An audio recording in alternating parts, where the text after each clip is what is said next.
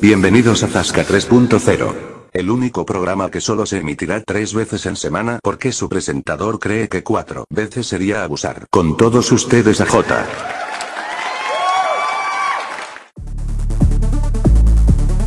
Hola, ¿qué tal? Mi nombre es AJ y bienvenidos de nuevo al programa Zasca 3.0. Y disculpad estos días que no hemos podido grabar debido a que hemos estado con problemas técnicos debido a las tormentas que hemos tenido ya que nos encontramos en nuestro domicilio debido a la problemática que tenemos con la COVID-19 debido a que tenemos que teletrabajar, ¿vale? Por eso nos, os pedimos miles de disculpas. Bueno, y ahora sí os presento a, como siempre a mi, a mi compañero MJ, que se encuentra aquí a mi lado. Hola, me llamo MJ, encantado de volver a este programa. Comenzamos con la tecnología. Zoom estrena vista inversiva, que unifica la videoconferencia en un mismo espacio virtual. Esto hace que la vista inversiva de Zoom ofrezca un espacio más natural y relajado en las videoconferencias de grupo, eso sí, hasta un máximo de 25 participantes. Además, las múltiples ventanas de los usuarios estarán repartidas como si fueran mosaicos, algo que transmite psicológicamente más tranquilidad y normalidad. Pero eso sí, os recuerdo que solamente llegará hasta un máximo de 25 personas, según han dicho en la web. La aplicación Spotify de música subirá el precio a todos sus suscriptores, aunque a España por el momento no. Spotify ya cuenta con 365 millones de usuarios al mes. Estos son 70 mil millones de usuarios más que en el año pasado, en las mismas fechas, según ha explicado en su último resultado fiscal. No todo el mundo paga 9,99 euros al mes. Hay cuentas familiares dúo para parejas de estudiantes. Por no hablar de la desigualdad en precios que existe entre diferentes países. La subida para el Reino Unido de las cuentas de los estudiantes será de 1,15 euros al cambio actual, de 12,99 a 13,99 libras en las cuentas dúo, de 14,99 a 16,99 libras, es decir, 2 euros con 30 euros, o mejor dicho, libras. El peor caso sin duda es que tiene Irlanda. Otros países europeos donde la cuenta de estudiante y dúo que subirá de 5,99 euros a 12,99 euros respectivamente. ¿Qué pasará con nosotros los españoles? Pues que por ahora nos quedaremos con los 9,99 euros al mes. Pero no se sabe aún si nos la subirán o no. Vamos, totalmente injusto, ya que eh, ahora que podemos disfrutar de música en cualquier sitio y a cualquier hora de la música que nos más nos gusta, pues ahora van y nos la suben por el morro, por el simple hecho de llenar sus bolsillos. Xiaomi da un paso y lo da a lo grande, ya que deja atrás a todos sus competidores porque presentará en septiembre su teléfono con la cámara oculta debajo de la pantalla, cosa que estamos esperando todos los consumidores de teléfonos móviles que creemos que la cámara eh, encima de la pantalla o con, el, o con el agujerito la vemos antiestético. El modelo de teléfono móvil de Xiaomi que lo llevará será el Xiaomi Mi Mix 4. Eso sí, por ahora esta información la debemos considerar como un rumor, ¿vale? Ya que esto lo hemos encontrado en Twitter por una de aquellas personas que se dedican a hacer spoiler de la tecnología. Lo visto traerá una pantalla OLED con una tasa de refresco de 120 Hz. Y como no, también traerá el microprocesador de Snapdragon 888. Lo que sí sabemos de cierto es que las cámaras que traerán serán una cámara principal Sony IMX 766 de 50 megapíxeles, una cámara gran angular de 48 megapíxeles y el ya conocido periscopio de 48 megapíxeles con un zoom de 5 por. Además tendrá un zoom híbrido de 15 por en los vídeos y podrá grabar vídeos hasta de 8K. Y ahora cambiamos de tercio como si de todos habláramos porque empezamos con las noticias inverosímiles o como a mí me gusta llamarlas chorras. Porque la verdad hay cada invento chorra que ya veréis cómo se partís el culo con ellos. Saco de dormir para caminar.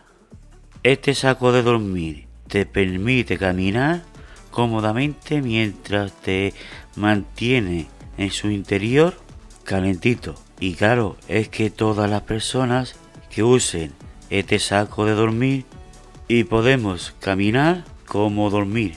Con que un saco de dormir para andar, ¿no? O lo que es lo mismo. Un traje para dormir para vagos o para guarros que no se quieren cambiar.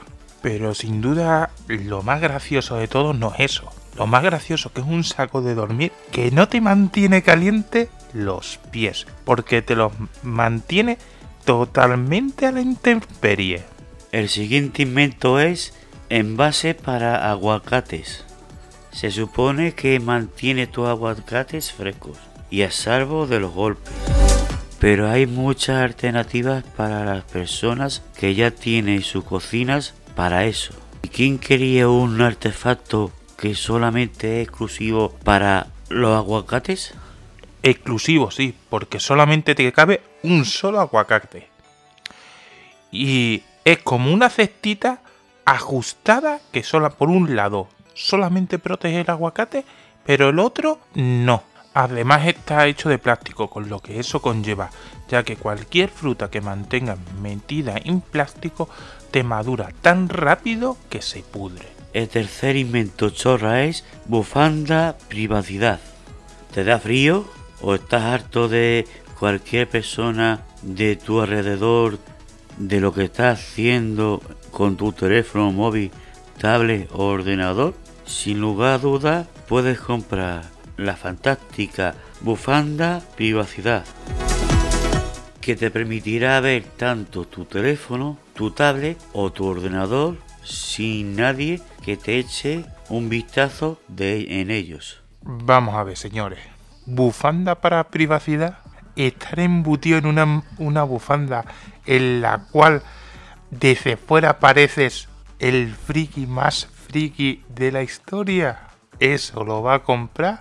Rita la cantadora. Bueno, y ahora pasamos al Día Mundial. Hoy es el Día Mundial del Jazz.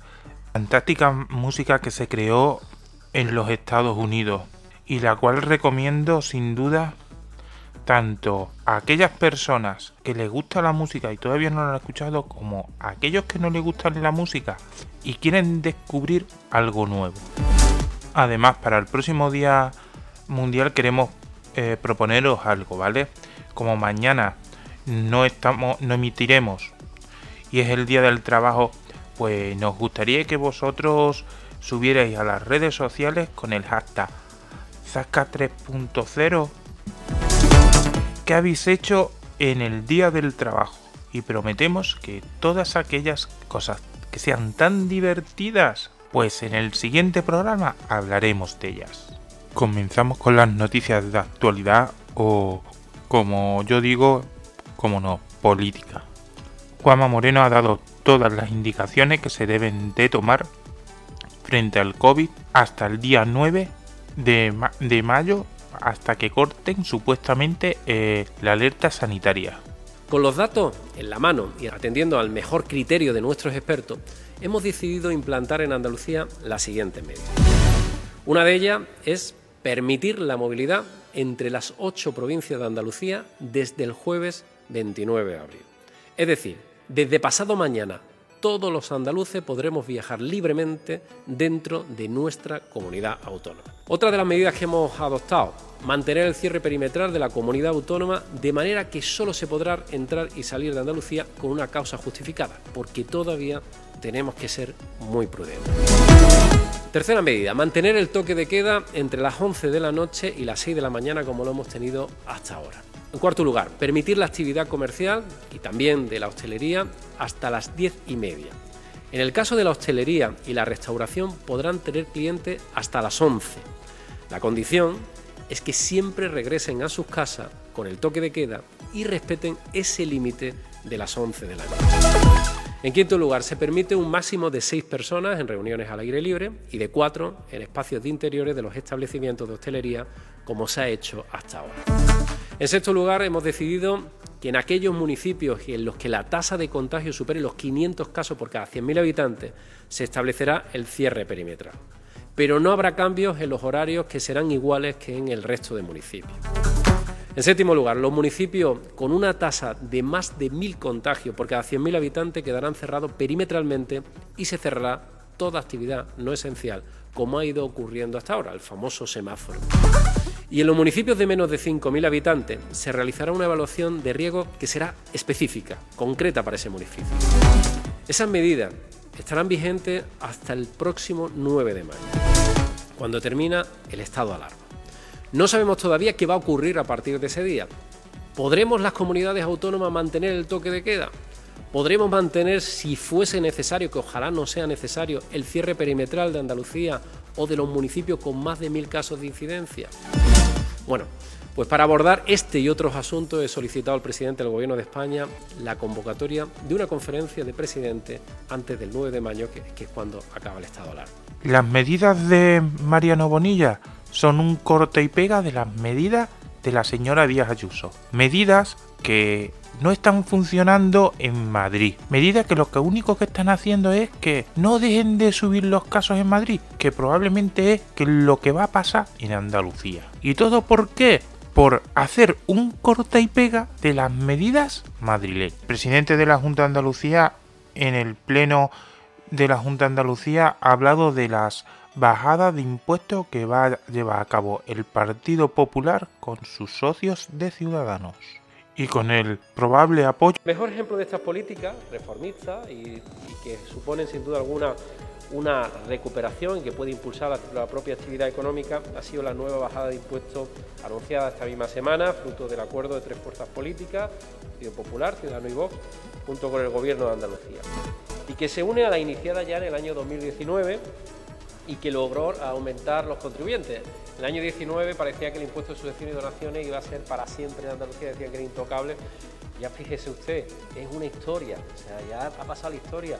Ya podemos decirle, muchas veces te encuentras con algún ciudadano catalán, como me encontré yo el otro día, me decía, qué envidia que aquí no se paga impuesto de sucesión y donaciones porque está bonificado y en Cataluña yo sigo pagándolo. Ya nosotros estamos, estamos en una comunidad autónoma que ya no presiona, que no exprime a sus clases medias como si se producía en épocas pasadas. Y lo que hemos hecho precisamente con esa, con esa bajada hemos conseguido aumentar los contribuyentes en Andalucía, 119.000 nuevos contribuyentes, por cierto, muchos de ellos que estaban censados fuera de Andalucía, huyendo del infierno fiscal y que en el momento que se ha abierto un poquito la mano, muchos ciudadanos se han vuelto a censar aquí desde el punto de vista fiscal y por tanto la recaudación evidentemente se ha aumentado casi en 600 millones de euros. Esta nueva bajada de impuestos supondrá 329 millones de euros en los bolsillos de 4 millones de andaluces, o sea, significa que eh, esta, esta rebaja fiscal afecta de una manera muy, muy clara a una inmensa mayoría de ciudadanos andaluces. ¿no? y por tanto las clases medias, clases trabajadoras se van a ver, autónomos se van a ver beneficiados. Una bajada de impuestos que contribuye a la cohesión económica de Andalucía con medidas como por ejemplo, ¿no? para que se entienda, un agricultor que dona a su sobrino una explotación agraria para que esa explotación agraria no se pierda, valorada en 300.000 euros, pagará 315 euros en vez de los 88.000 euros que pagaba antes de la bajada. ¿Eso es para ricos? Yo no lo veo. Un andaluz que hereda de su hermano, de su hermano, para que esa empresa no se pierda, esa actividad económica no se pierda, Una empresa valorada en 300.000 euros, no 3 millones de euros, 300.000, pagará cero en vez de, los 88.855 que pagaba con anterioridad. O el avance en la fiscalidad ambiental, creando una deducción del 10% en el IRPF hasta 150 euros en donaciones destinadas en defensa y conservación del medio ambiente. Oiga, qué curioso que un gobierno que no es de izquierda haga una política fiscal medioambiental, precisamente para proteger nuestro medio ambiente.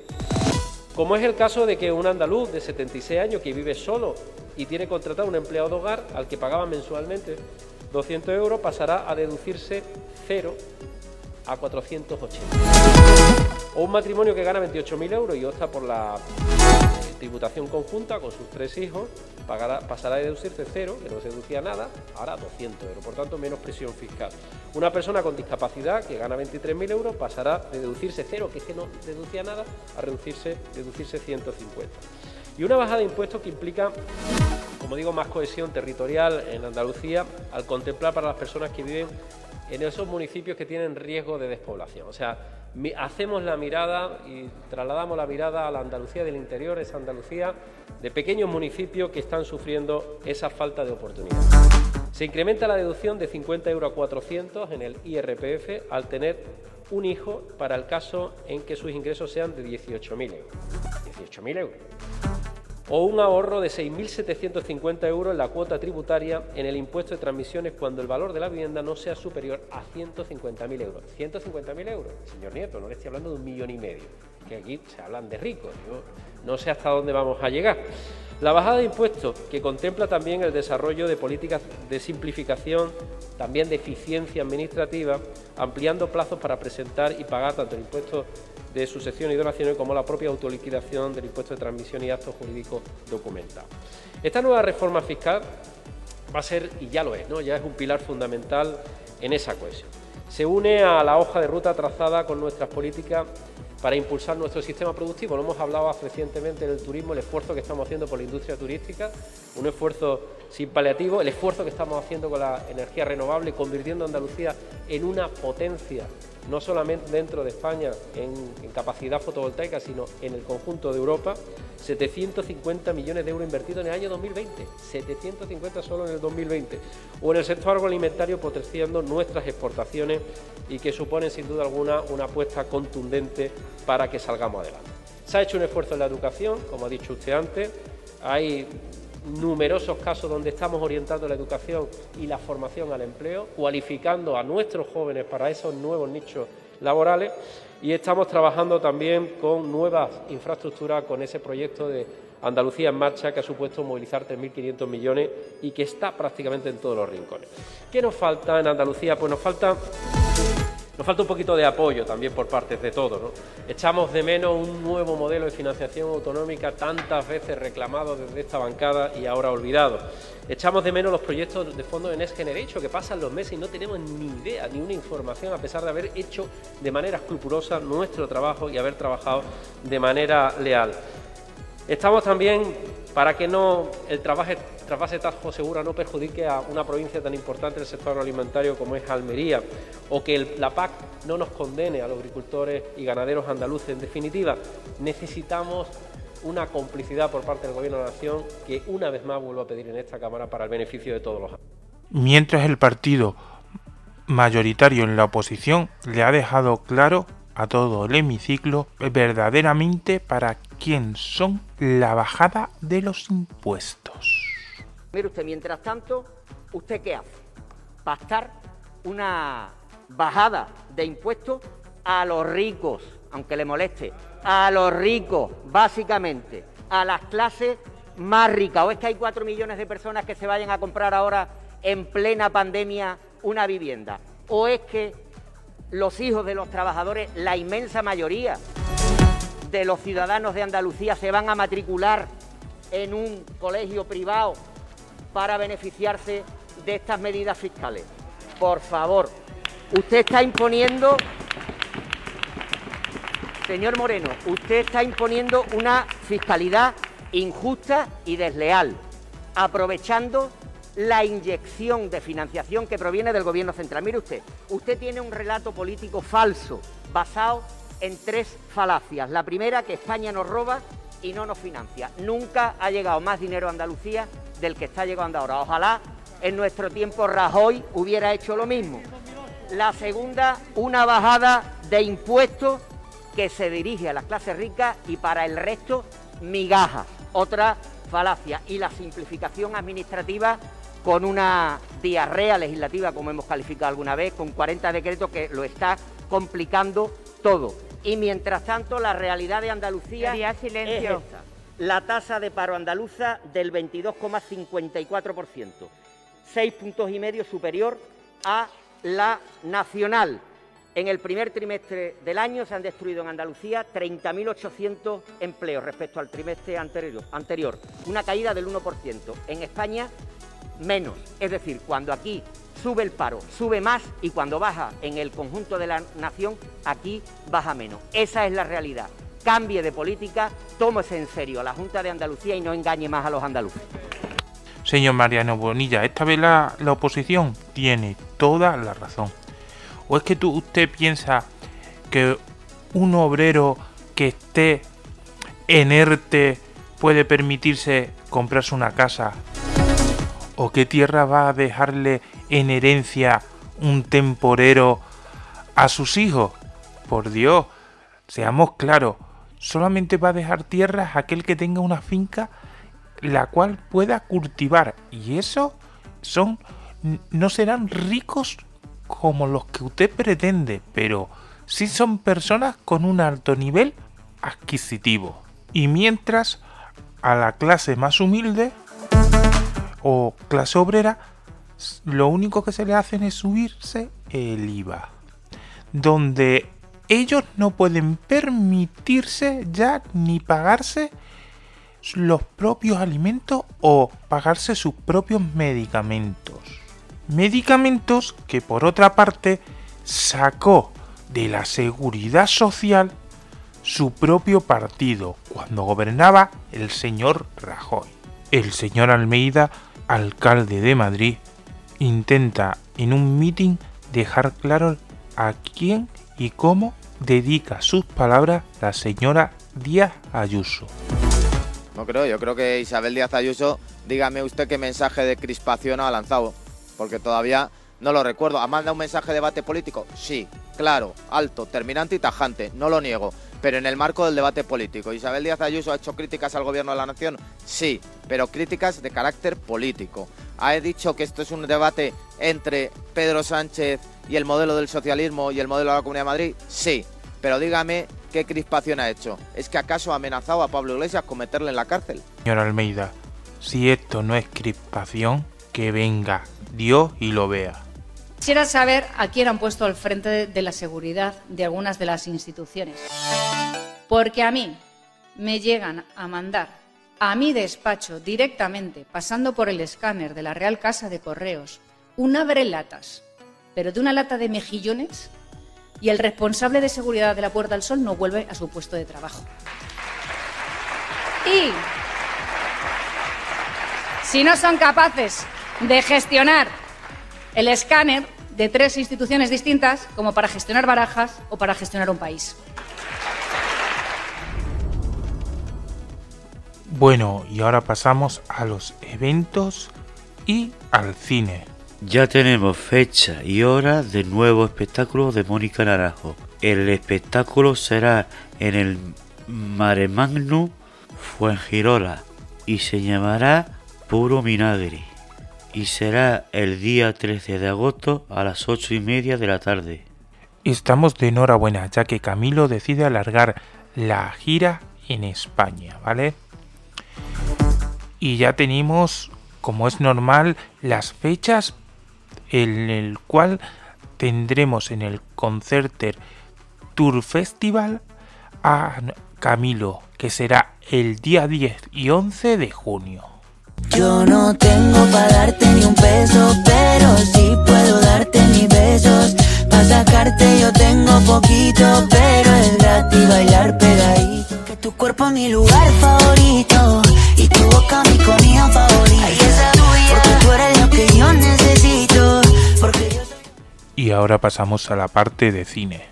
Ya está disponible el tráiler de la película Pixel Lucas, una película original de Disney Plus que ya estará disponible el 18 de junio en exclusiva en Disney Plus.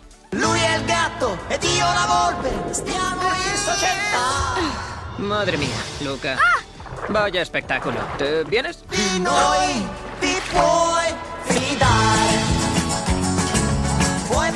Todo lo bueno está en la superficie. Oye, ¿me la pasas?